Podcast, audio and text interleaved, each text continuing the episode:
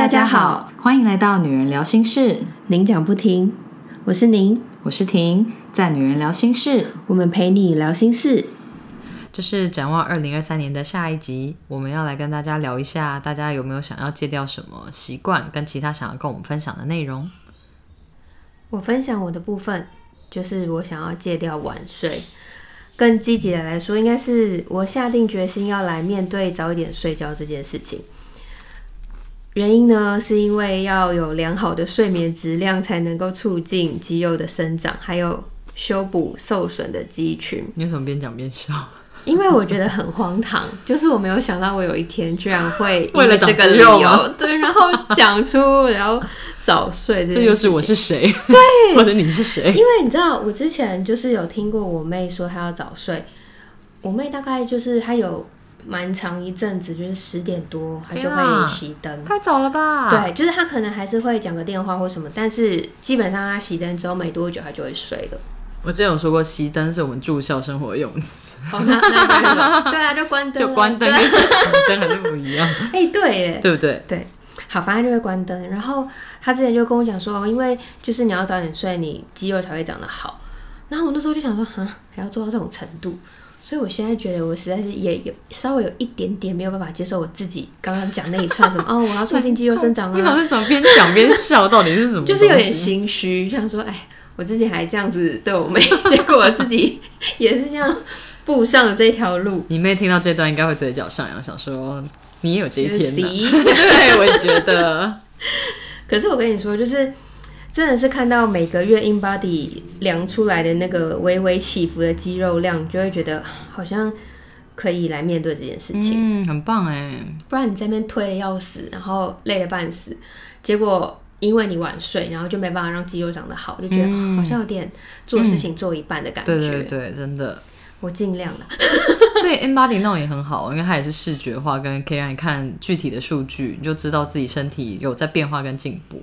对，嗯嗯。不过教练跟我妹都一直跟我说，你你不要太在意那个数据。因为有时候我们觉得多少还是会看说啊，我这个月这么认真，就怎么这样？哦，然后我们就说不会，就是可能跟你，比如说这几天比较晚睡，或者是你你吃的东西比较咸，还是怎么样，就都还是会有一点点落差。因为你又不是每天量嘛，就可能一个月固定，就比如说月初，就还是会有点差别。反正他们意思就是说，只要它的数值是往好的方向走，你就持续做就好了。懂。这就又要回去看为什么要睡觉那本书了，或是可以去温习一下我们的第三十四集，为什么要睡觉？睡觉的重要性及做梦的疗愈功效超乎想象。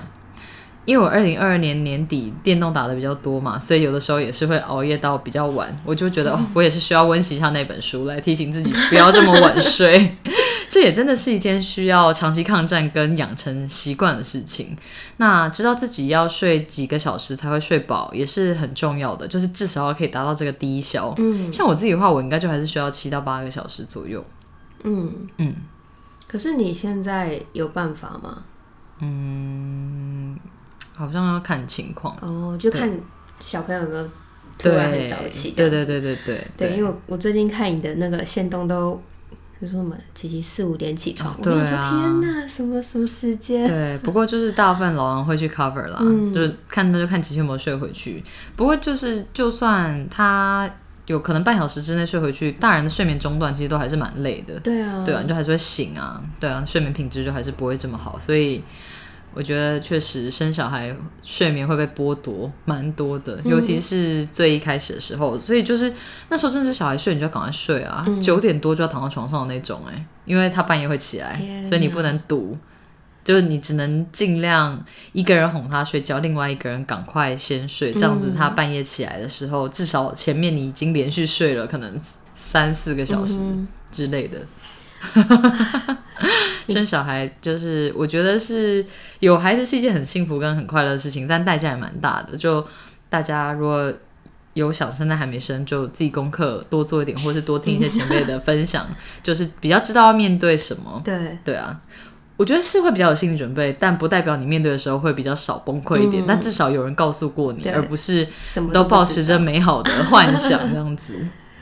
你刚刚讲说就是最近打电动比较多，嗯，然后我就想到上一次打电动的事情，我忘记有没有跟你讲过或者有没有录过。我们上次在朋友家啊，应该是见面会前一天啦。然后我们就是在朋友家吃饭，嗯，就那天小朋友就是异常的早睡，然后我们就觉得，哎，他看起来好像已经不会再醒来的那个状态，然后就有人提议说要不要来打电动。然后因为有五个大人，就包含我五个大人，我就说，哎，好哎，那你们打我不要打，因为我打电动我就会头痛，我真的没办法打电动人，我的手脑眼不协调。然后他们就说好，结果他们就开始想说，哎，主机在哪里？找不到主机，然后就。就是太久没用，到找不到，因为我们去的是小孩爸妈家，嗯，那他们就开始先找主机，好不容易找到了，他们就说把手没电了，然后就开始充把手，所以我因为我们隔天不是见面会，我就说，哎，不好意思，你们快一点，我就是不想要太晚回家，对，然后我在那边等，然后他们就说快好了，快好了，反正他们。你就真的可以感受到，就是他们就把握小孩睡觉的每一分钟。然后那个其实那个把手虽然充电也是蛮快，可是它毕竟没有充饱，它可能就是真的是只有可能二十拍多少的电量。然后大家硬要玩，然后就是或者是接着电然后玩，所以大家就会呈现一个很奇怪的姿势。对。然后我那时候在他们家的客厅，我就说：“哎，你们的电视位置是不是有点歪啊？”然后家主人的爸爸就说：“哎，我不知道，我已经很久没开这个电视了，真的都不一样了，对对？” 对，然后因为那个客厅就放了小孩的围栏跟软垫那些，所以我们所有大人就是站在他的外围，然后每个人他们就是站着，然后在那边打电动。他整个就是把客厅霸占了。对，然后我看着那个画面，我就觉得就是有点好笑，然后又有点就是荒唐的好笑的感觉。然后我就说，哎，他们就说，那我们玩一局，因为其他人隔天有事。他说，那我们玩一局就解散。我就说好。然后就因为我很，我其实很喜欢看他们打电动，我只是不喜欢自己玩。结果他们玩了，因为太久没玩了，所以大家默契不好，就是会玩到一半就觉得，哎，你看我们在他们玩那个什么什么 Overcook，嗯，就是必须要团队合作的嘛。然后他们就玩到彼此之间说，哎，谁啦没弄好？然后就有人说，哦，重来。然后我想说，你们是要从来到什么事？我要回家，我有时间压力。可是真的很好笑，你就可以感受到，不只是爸妈，就是连我们朋友们，就是也很久没有这个单纯朋友相处的时间，真的耶。所以大家就很把握那个，就是很像几年前大家还比较年轻，然后没有任何小孩的时候，我们在那熬夜啊，睡在地板上什么之类。现在不行，现在就是那种十一十二点就觉得快不行，快不行了。对啊，天哪！所以你刚刚讲到玩电动，还说哦。玩电动真的是，就是身为父母之后，你要重拾这个乐趣、兴趣也是不容易的事情，真的不容易。所以就是趁琪琪有比较大一点，我就有在打。我弟也之前也是有跟我说，我如果想放松的话，他他觉得可以趁琪睡觉之后去打电动啊，这样。我后来真的有打的时候，我就跟我弟讲，因为游戏也是他给我的，这样。嗯，好笑。室友们有分享说。想戒掉的习惯是好好控制饮食，吃零食、吃东西吃太饱的习惯。室友说吃零食改成一周只吃一天的零食。我后来就是也默默把这一项加入我的规划，就是一周一天。嗯，那时候听到这室友分享的时候，就说一周一天对自己也太严格了吧？哎，是吗？对啊，我们那时候有讲啊，就是一天时间太少啦。我我记得他那时候有讲了一个。不知道什么频率，然后你们就说太严苛，就是一周一次啊。我们觉得一周一次太严苛，就会把自己逼死这样。哦，我以为是之前的太严苛，所以他才改成一周一次。是吗？那之前是怎样？啊，不知道。我觉得你讲的好像蛮有道理的。对啊，一周一次很严格哎。像我自己之前是有规定自己一个礼拜只能喝一杯手摇饮，不，可是是限定平日。然后如果是别人请的，那也不算。然后周末的话就还是可以喝，所以我就是平日只能喝一杯自己买的手摇饮这样子。哦，对我就觉得比没有好，我觉得比一周只吃一天零食人性很多，还是我把自己放太宽了。太好笑了。对，我觉得一周只能吃一天零食，这很严格哎，无法。嗯嗯，可是我真的。好，可能我平常也没有看我在吃零食，所以我就觉得你好像就是也还好。不会啊，我就说我现在有的时候晚上，嗯，可能也没有很饿，我就没有吃晚餐，但是我会半夜吃零食。哦。对，但是我当然是不是吃掉整包洋芋片的那种，但是可能就会倒个一小碗。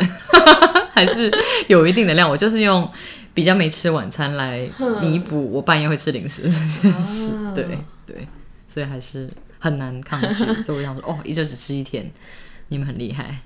好好笑。嗯，心太急，然后常常毛毛躁躁，容易在急的时候烦躁、没耐心，也可能因此忽略重要的细节，做事做一半不完美。懒惰、没自信，戒掉容易迟到的习惯跟虎头蛇尾的习惯。这是我们的国中同学，但我觉得以朋友圈来说，他其实是早到的人了。他几乎我认识的第一个或第二个到的吧，就在团体里面。表示所以有比他更夸张的，我大概知道是谁。尤其是大家逐渐开始有小孩了嘛，所以就是小孩可能会有很多状况，推导致推到小孩大家晚上身上 对对我。理解。像我们今天要出门的时候，琪琪就是一直要玩玩具，就是都不去门口。对呀、然后就跟他说我们要走喽，那你自己在家哦。他那边不高兴，但他也还没有要出来意思。他说嗯到底是要多久？我真的受不了哎、其实我以为他是那种要出门就会很开心的小孩耶。看他状况，有像早上我要带他出门的时候，我跟他说：“琪琪，我们要去找外公外婆喽，跟爸比拜拜。”他就跟爸爸挥挥手，他就出去了。所以看他的状况，哦他可能有时候也是玩的兴致嗯正在兴头上，他就不想被打断。对，我觉得有一点，哦，了解。嗯，闹钟只按掉一次，第二次叫就要跳起来。提早十分钟出门，不要总是让自己太赶。落实阅读习惯，好好使用行事历，写一些行程规划小记。要好好戒掉华丽开始、草草收场的行为。对，这是小宁刚刚讲过的那个室友。对，哇，他要戒掉的坏习惯蛮多的耶，这样写起来。真的耶！而且我刚刚一开始念说闹钟只按掉一次，我想说这个我完全做不到，因为我的闹钟就是一排的，对，我刚刚就想问你有几个闹钟？很多啊，你设定一排哦。一排。而且因为我没有去把它的时，就是没有把用过的时间删掉，嗯，所以基本上我的 闹钟从就每天早上四点到天哪，不是，我是是说你每天会开的哦，我每也天要起了床了，大概至少要四个吧，哦至少要四个，然后每隔五分钟这样子。哦，懂。对，那如果你真的有在第一个闹钟响的时候就起来，后面的你就手动把它关掉吗？还是响的时候你再把它按掉？嗯，我会在第一个闹钟起来的那个闹钟一定是四五点或五六点，就是那种你真的是有一些非常行程，你嗯必须要那么早起的时候，懂懂懂。我会有一个心理压力。对对对，我觉得那样其实前天根本睡不好啊，嗯我觉得通会比较都早。睡不太好，因为我通常就想说我要早点睡，我要早点睡，但我躺上去的时候我就一直睡不着。对啊，我觉得会，或者是说你就会比较早醒来，然后就睡一下就醒来，睡一下就醒来，然后就是看那个时间有没有越来越迫近那个时候，对真的会这样子。但我平常日常的大概就是设设定四个，所以我绝对不可能在他第一个就醒来，嗯我就是会先起来关掉，然后把它拿到我的床旁边，然后就继续睡。因为我就想说，我之前也会有不止一个闹钟，就至少会设两个，可我现在真的都只设一个，哎，可能我就是设了一个比较晚一点的时间，所以那个时间我大部分就是得起来。可是我现在想想也蛮险的，你如果真的按掉，然后继续睡，也蛮可怕的，哎。我不太敢，嗯，我我现在觉得有点险，我等下再来多设一个闹钟好了。反正我的闹钟都一直没关，然后之前我朋友看到，他就说你很夸张欸。我刚看也觉得很有事啊，为什么用过不要删掉？因为你就是把它按掉之后，你不会再特别去打开那个 app 去。可是你闹钟就长得很长啊，你这样到时候要找你要用时间比较错开的。哦，就往前滑就好了。OK，好吧，这可能是你的一个怪癖，我想。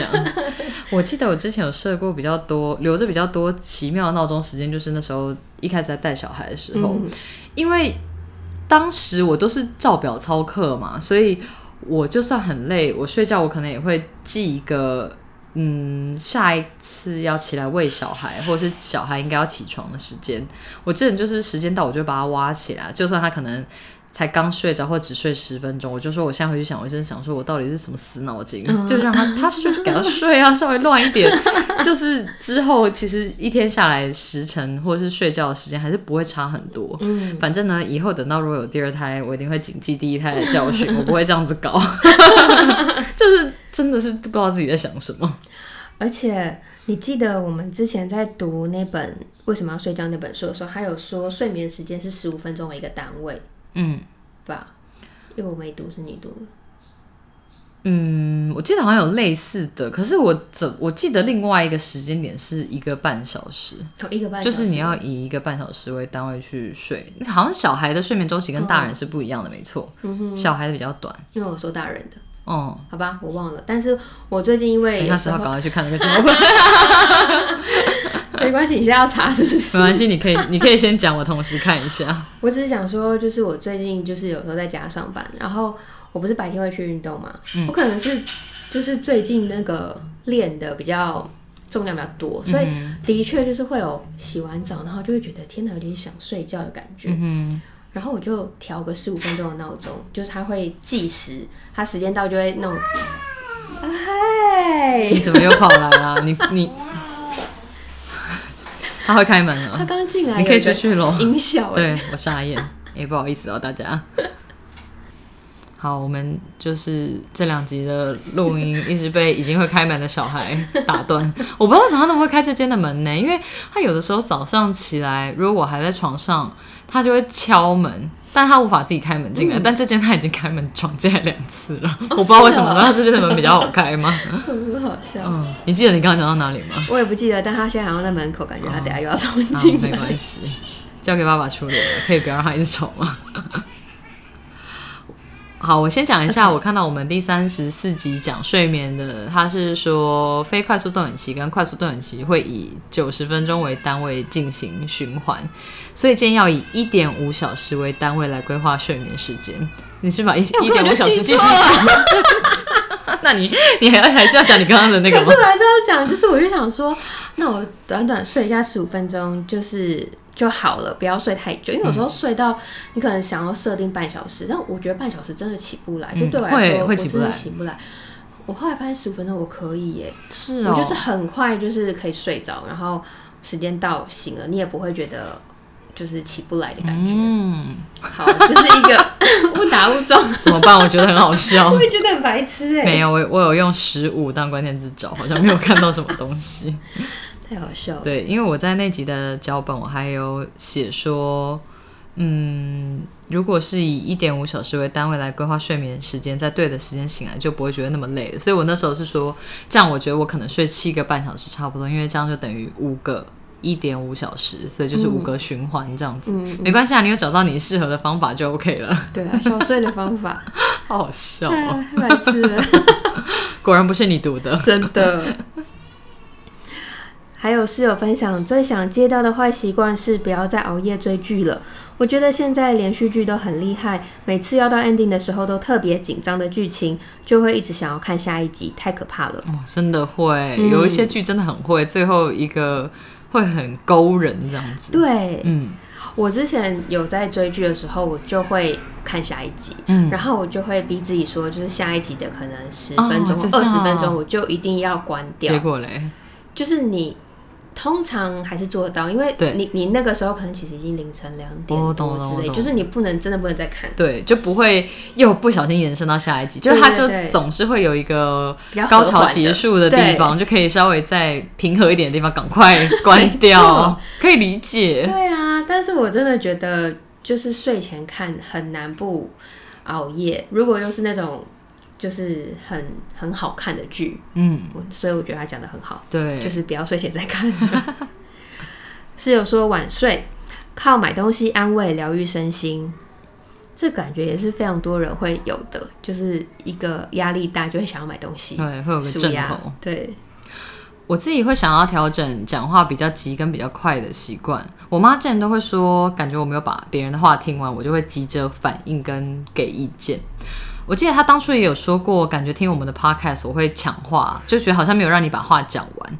我自己就听了之后，我就有反省，然后去听，我就觉得还好啊。我记得我也有问过你，嗯，印象中你是跟我说你没有特别觉得有这样子，对，所以嗯，我自己就还是要注意一下，因为毕竟我妈也不只是一次讲，我有的时候跟她聊天讲一些事情，如果就是反应太快回他，他就会说他不想讲了，对，他就会觉得说我又在那边乱插话。可是我觉得这真的不容易改、欸嗯对啊，我觉得我也不确定到底是不是反应比较快，或者是你听人家讲，你就会很想要赶快给人家 feedback 的那种感觉，我也不知道哎、哦对，我之前是觉得没有，但是你那时候问完我之后，刚好我听了，嗯，我们前一两集的音档的时候，我就可能是因为你讲过了，我才注意到，他说、哦，嗯，也不是抢话，就是可能就是我们俩刚好都正想要分享，所以我们没有抓到那个，timing，对。那是比较早的时候吗？没有，就是最近几集。最近吗？最近。也有，可能就是因为你跟我讲，我才有注意到，哦但平常就也不会觉得是一个困扰。嗯对，我自己还是到时候要听一下。对啊，如果要同时讲话的话，有的时候可能还是会这样，就要稍微看一下要怎么样协调一下。嗯我觉得有的时候可能也是因为录音，我们倒也不会说怕冷场或什么的，就是像聊天一样，就有的时候讲就是很快的接话或是在讲。那如果说两个人就碰撞在一起，那就是还要是要让一让这样子。嗯就我其实平常自己录音不太会有这种感觉，就不太会有那种哦你先讲，哦你先讲、嗯那种感觉。对，对但我觉得你说你你妈妈说，就是她一听大家说我不想讲，对啊，她会不爽啊，就会觉得说她又来了，不想讲了这样。到底是反应多快，很好哎、没有，就是像我们平常聊天那样子。嗯可是就是他可能有些东西还没有讲完，你就给他一个反应。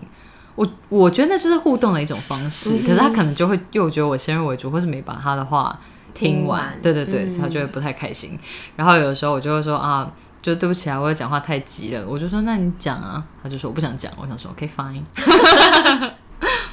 再来就是讲话的口气，就是有的时候很烦躁，但是我觉得还是要尽量不要那么不耐烦。那当然也是要注意跟老王的沟通，就是要尽量保持顺畅跟友善的沟通方式。那多鼓励对方做的好事，不要忍不住就只会念说觉得可以更好的事情这样子。我觉得这是夫妻相处，尤其是在有了孩子之后，更要这样子提醒自己。不然的话，因为生活中总是会有很多你觉得不尽理想或是可以更好的事情，但其实对方也已经很努力在做跟在付出，就彼此彼此都。因为比方说，像我就会说，周末我有的时候可能会把琪琪带出去跟我爸妈一起，那老王就是可以休息嘛。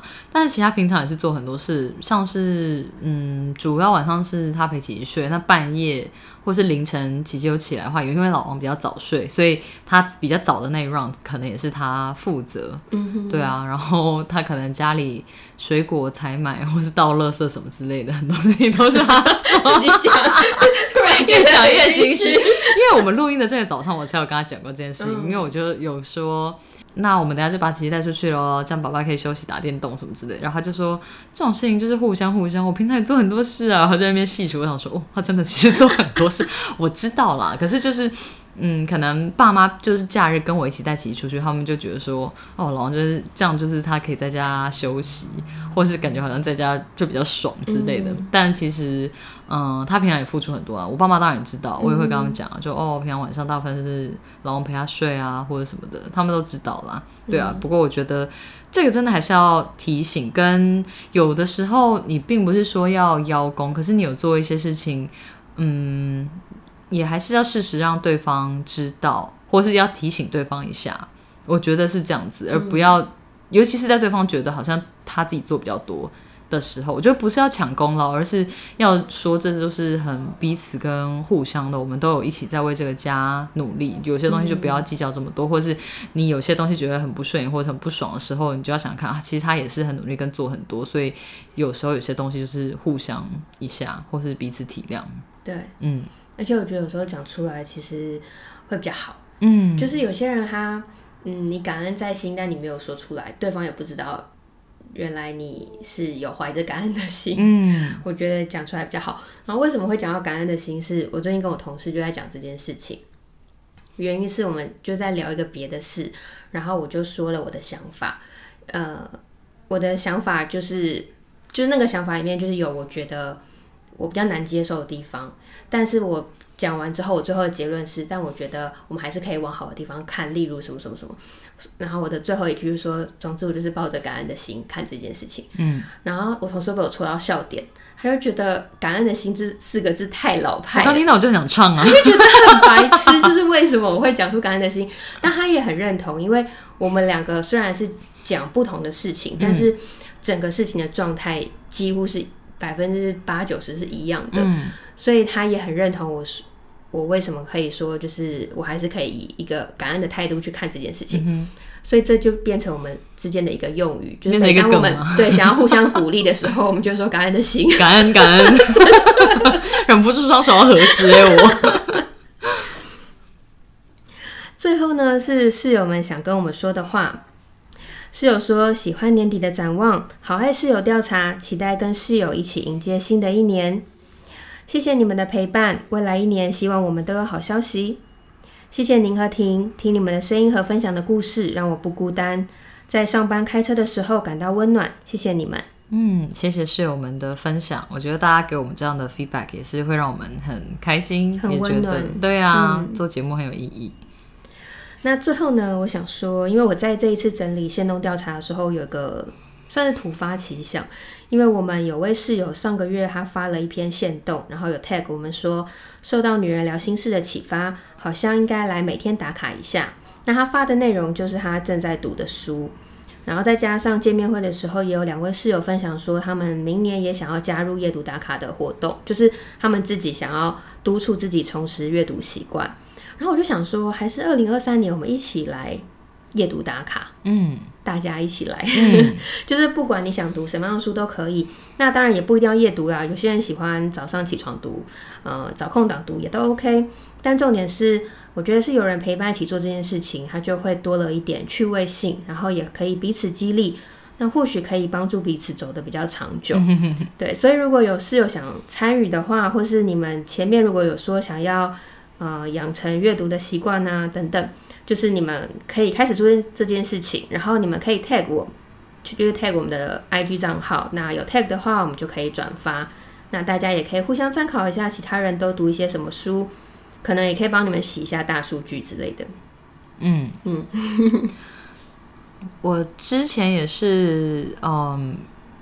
读了您推荐的一本书，叫《给予的力量》，因为我就说小宁那时候读完之后就有写说，我好喜欢这本书，那我就很好奇，而且那本刚好又是实体书，所以我就跟小宁借来看。那看完之后，我自己也是有写一下我的简单的心得，然后我有 tag 我们自己的 IG 账号，因为像我可能就比较不会每天做这件事情，但是读完一本书的时候，我觉得也是会想说记录一下，那在 IG 也可以把它。放到精选里面，嗯，对啊，就放到精选动态里面，这样之后自己也可以稍微看一下或者是参考一下，对。所以如果没有要每天做的话，这也是一个做法，跟自己可以记录一下。所以大家如果不见得每天夜读打卡或晨读打卡，在读完一本书的时候，也是可以跟我们分享或是 tag 我们。因为你就说大家有 tag 我们的话，我们就可以转发。我就想说，这样大家参与太热烈的话，我们会不会每天都在转发？不过真的也是要那么热烈才会，不会吧？大家真的，就我觉得你真的要看书这件事情，嗯嗯，有时候是需要点心理准备的。就是我不知道，不是只有看书这件事，就是呃，你要面对你自己要开始养成一个习惯。我觉得前面可能需要一个预备期，对我自己来说是，所以我不知道是我们。是不是也是？说不定他们听到的时候，可能还需要预备个一两个礼拜，就是要酝酿跟发起那种感觉。我知道，对啊。但我们还我会蛮期待你们的书单的，还有如果你们真的有做这件事情，真的可以让我们知道，因为我觉得就是大家一起做就是很好玩呐。嗯，对啊。我说又开始，对，开又开始，又开始想要一起玩。对啊，如果有适合的话，我们可以不定时转发。那。有一些人是有把 IG 设定隐私的，像是小宁本人这样子，像我们就可以看到大家有 tag 我们，但是我们会没有办法转发这些人的动态，所以到时候再看看状况好了。就是欢迎大家一起来加入夜读打卡，或是有读书心得的话，可以打卡跟我们分享。哎，我其实是这一次写脚本，我才知道原来摄影师是没有办法转发的。我记得好像有的时候会这样子，但我相信你说的，因为我之前就想说，为什么没有被转发？原来是因为我自己摄影师的关系。我记得好像有诶，就是你看得到，但是你不见得能分享，或者是说不见得大家都能看到。嗯，我记得是这样子。好，没关系，就是到时候可以 tag 一下我们的那个 IG 账号，在。试试看，有啊，其实我有 tag 过，就是我们见面会之后，见面会的时候结束那一天，我有我也有自己就是换那个切换账号，我有看到自己有发，但的确是没办法转。真的？吗？所以你有看到，真的没办法。嗯 OK，好好是好，因为我觉得有些东西我是凭我的经验讲，但是有时候确实还是有可能会错。那既然你有验证过，那就这样子。嗯、就是这个发起夜读打卡的计划，就是我在写脚本的时候就有想到这件事情，然后小宁就说他有想到一样的事情，因为这就是很像小宁的风格，或者或 或是会想要做的事情，就觉得可以发起这个活动跟挑战。那既然我们有很多的朋友或是室友都想要培养阅读的习惯，我们二零二三年就是可以一起夜读打卡，或晨读打卡，或读完书的时候打卡，为阅读的目标努力一下。那希望大家都可以达成自己的年度目标。今年也请大家继续多多支持和指教，我们也会继续透过节目陪伴大家。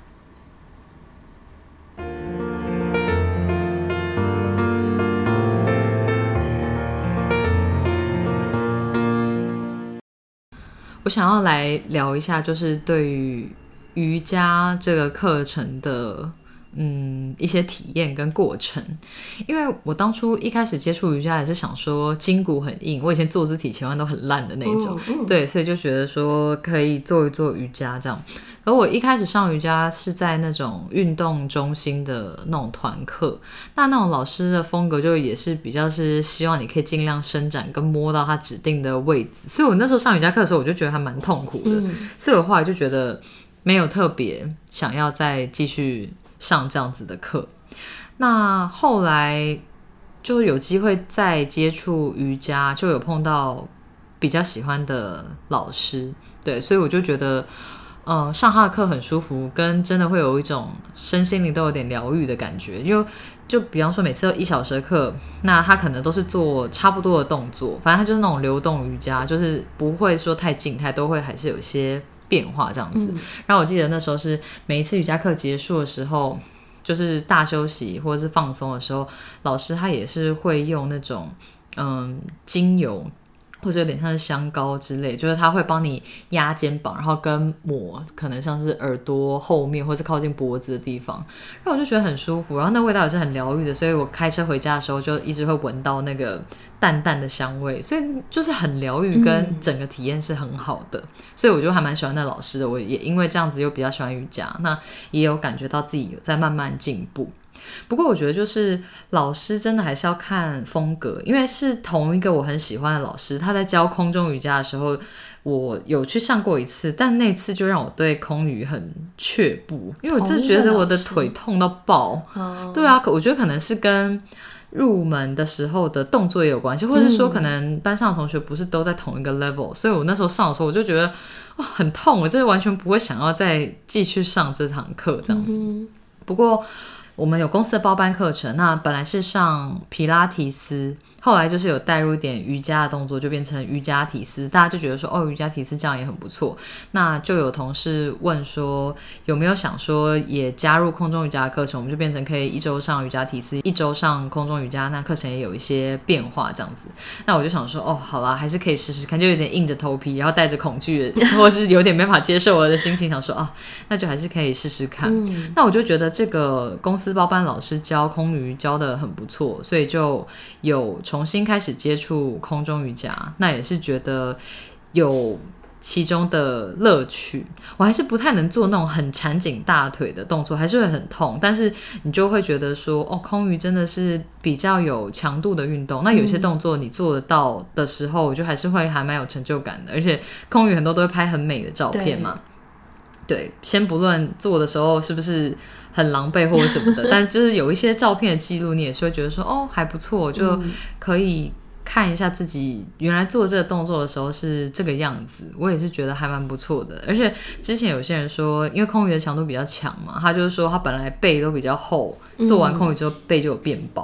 哇我是没有感觉到这件事情，但是就觉得说，哦，这样听起来好像很有用的样子。嗯，对，你刚刚在讲一开始上瑜伽的感受，我也有，因为我一开始也是，我现在健身房的团课有瑜伽课，嗯，然后有另外一个是也是瑜伽体式的课程，然后我两个都有去上过，就是可以感受到不同老师真的氛围完全不一样。对呀、因为瑜伽课那个老师，他就是一个非常就是在那里教很久的老师，然后你可以看得出来，他的学生都是嗯跟着他很久的，嗯。所以那个老师他是从头到尾他都不会坐在前面示范的哦、嗯。他就会直接告诉你说，来，现在什么什么事，嗯，然后你就要看着隔壁的阿姨们，因为我跟你讲，阿姨都超强。我。觉得这压力很大哎。对，然后他就是很很像一个老师，就是他只差没有拿着一个藤条，很像一个老师，就是走在那个瑜伽垫跟瑜伽垫之间，好有威严哦。然后就跟你说你这样不对啊，然后就是这边抬起来一点，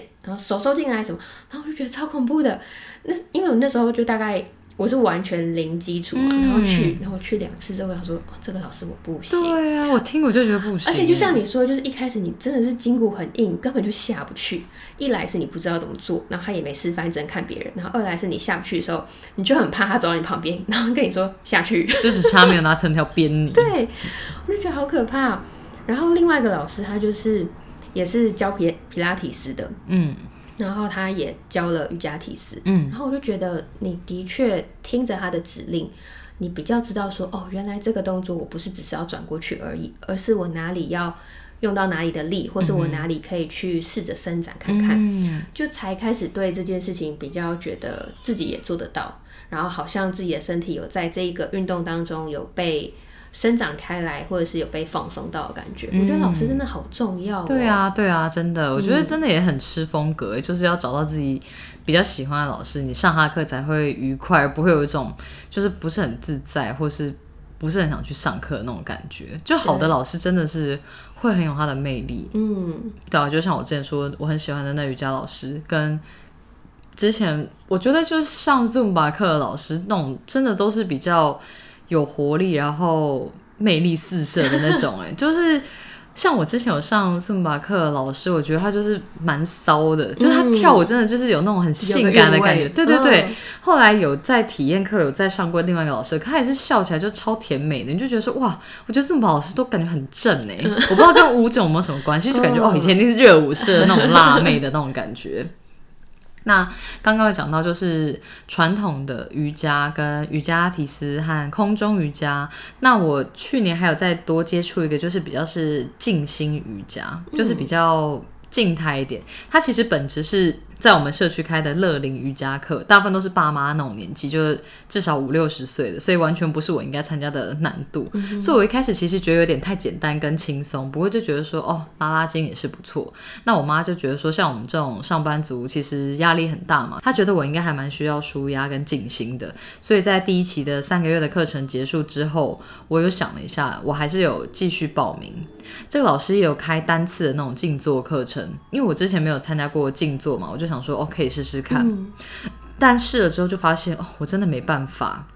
因为静坐的时间可能大概是四十分钟吧，我本来想说可以撑久一点，我想说用我的意志力把它盯完，但是我后来就逐渐感觉到我的腿麻掉，然后是到我的整个脚跟脚趾都没有任何知觉，我就真的受不了，我就没有继续，我就有开始动，因为我觉得没有知觉那种感觉真的很可很可怕很可怕，我真的是要把我的脚趾一根一根稍微搓哈一下，你就会就是那种整个很麻的感觉，然后你就会觉得很像蚂蚁在爬，就是那种血有一点慢慢一点一点回流的那种感觉。后来他才开始恢复知觉，我觉得那种感觉真的很恐怖，完全不会想要再尝试第二次。那他的活动内容是什么？就是大家都不讲话，静坐这样子吗。对，就这样。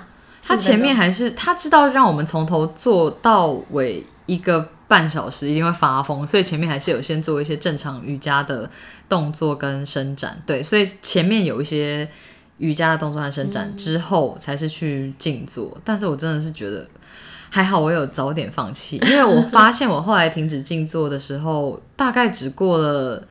嗯，我觉得后面可能还剩下三分之二的时间，所以我就觉得说，天哪！我如果真的是这样做下去，虽然不会真的发生，但我真的觉得我脚会废掉，因为这很可怕啊！你真的要一根一根掰你的脚趾才慢慢有感觉，哦，超麻，真的很不舒服。嗯，但是其实上这个静心瑜伽课，我后来也是觉得蛮有帮助，尤其是上到第二期的时候，可能嗯大家有一点基础，所以老师教课的时候他就比较。嗯，会再进阶一点。像我觉得这老师的好处是他都会调整大家的动作，因为每个老师风格不一样。以前有些老师可能会稍微纠正一下，可是他不会跟你讲到很精髓的感觉。那这个老师他提醒的东西，我觉得都比较进阶。比方说，他就会说，你做一些动作的时候，你的肩膀还是要放松，或是你的两个肩胛骨是要往下放的。所以有一些动作你在做的时候，你有这个自觉。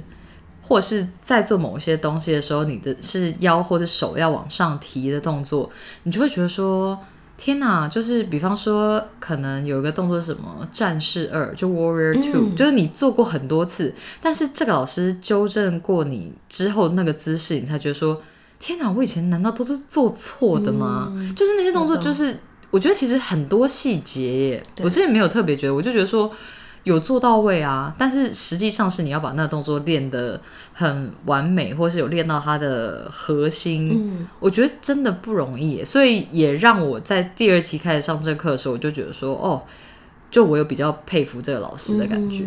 对，所以我觉得还是蛮有收获的，蛮好的。我觉得遇到好的老师真的是好好。跟紧他，好好珍惜。对，我觉得真的不容易。不容易。嗯，因为要风格是自己喜欢的，然后又可以持之以恒，真的是还蛮好的。对，对啊，所以想说跟大家分享一下，就是在瑜伽的这条路上尝试过各种不同的风格，跟我们自己在碰到老师或是选老师的时候的一些经验。嗯，对啊，跟大家聊一聊这一块。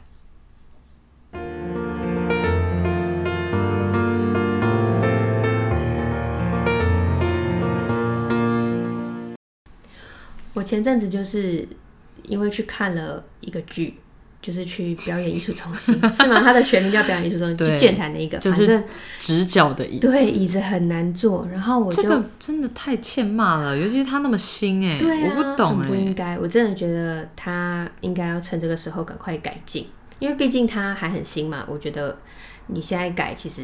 应该是蛮好，就算会花一点钱，但是也应该啊。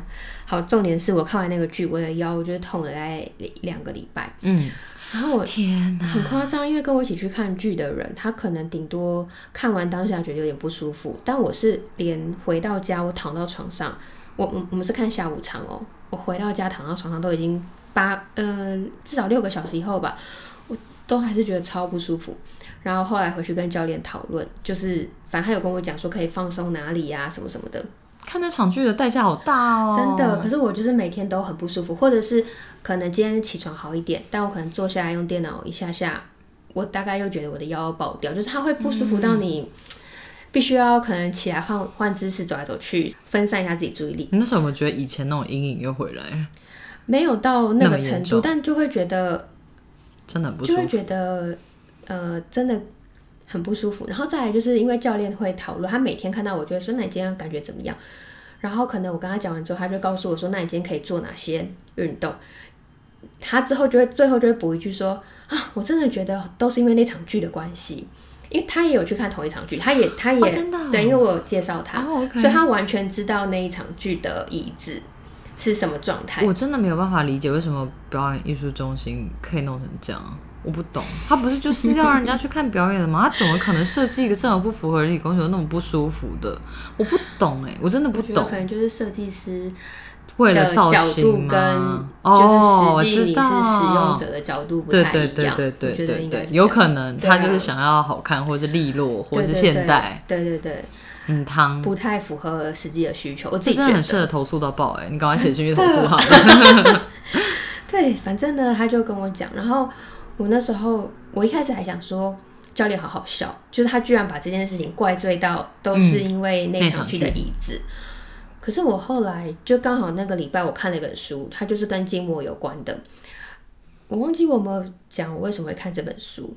反正我前我我现在不是就是除了博客来之外，我有在用那个呃电线上图书馆，然后他就排到了嘛，我就想说啊，既然都排到了，就就看吧。就没想到它里面教的刚好就是在讲腰痛，然后你要做哪里的筋膜放松，他会讲原理是为什么。我真的是看那个才知道说，哦，原来教练叫我放松哪里哪里是基于什么原理。因为教练有时候他只是呃在学生跟学生之间看到我，他就赶快说，哎，那你今天怎么样？然后你要怎样怎样，他不会跟你讲说为什么。对，所以我是看那本书，把它看完之后才知道说，原来教练讲的每一个动作它后面的原因是什么。知道原理也很棒哎。对，然后就是知道之后，我现在每天就是会去健身房的时候，我就会先用滚轮放一轮该放的地方，然后如果那天练下肢，我就是结束之前再放一次全部的地方。然后我那时候就是做完这件事情之后，因为过年我们要开车去南部，我那时候就想说：天哪，这感觉好累哦！就是你就算嗯轮流开车，可是一定会塞车。那你你说你每个休息站都停，当然也可以，可是。你就算到下一个休息站，中间一定是一个小时起跳。对啊。可是大家都不会说什么坐二三十分钟就起来走一走。你是开车的人的时候，你怎么可能？就算你不开车，你坐在后面，你也不可能走一走。对啊。我那时候就想说，我腰一定会爆掉，我一定要带滚轮下去，我就要塞在那个车。你家本来就有是不是？有家有。我想说，我就要塞在车的行李箱这样子，我要带着走。然后呢，我甚至那一天就突然有一个想法是，哎，那我住的饭店有健身房吗？因为我在订房的时候完全没注意到，然后我就去查一下，说，呃，他有健身房，我就还看了一下他的照片。Who are you？对，我真的 快笑然后，然后我那一天就是我看完之后，我就想说，哦，OK，我带滚轮，然后它里面有健身房，然后我房间也是有空间，应该就没有问题。然后，但我就想说啊，感觉就是这一趟下去就很累，因为还要开下去又开回来。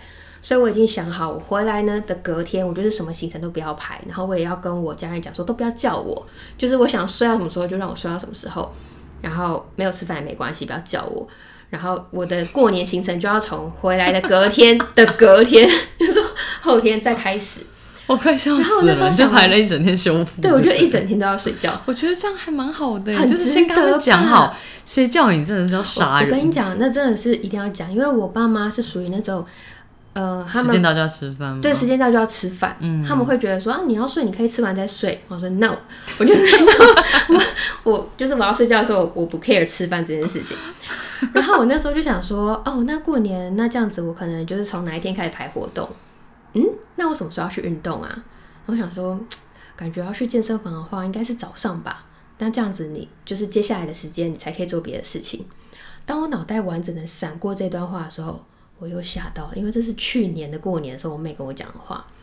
那时候她就也是早上要去运动，然后我就跟她讲说，过年就是要睡觉啊，为什么还要去健身房，而且还那么早去？然后我妹就说，不是啊，因为你现在早点去的话，你接下来你才就是你的时间才不会中断，才可以做任何你想做的事。我就跟她讲说，我想做的事情就是睡觉。然后我今年居然变成这样子的人，对啊，你完全改变了，你好厉害哦！你知道我跟我妹讲这一段，刚刚这一整段过程的时候，我妹就说：“你最好去 podcast 把这一段给我录下来。”就是自己打脸自己的意思。对，好可怕哦！室友们也见证了我这一路的改变呢。对啊，我觉得很棒啊！这就是像是原子习惯里面有讲的，就你要嗯。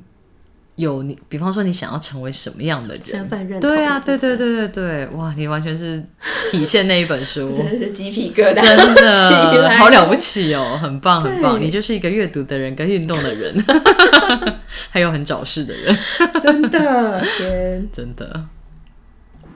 如果你喜欢我们的声音、节目内容或我们分享的心事，欢迎订阅这个 podcast。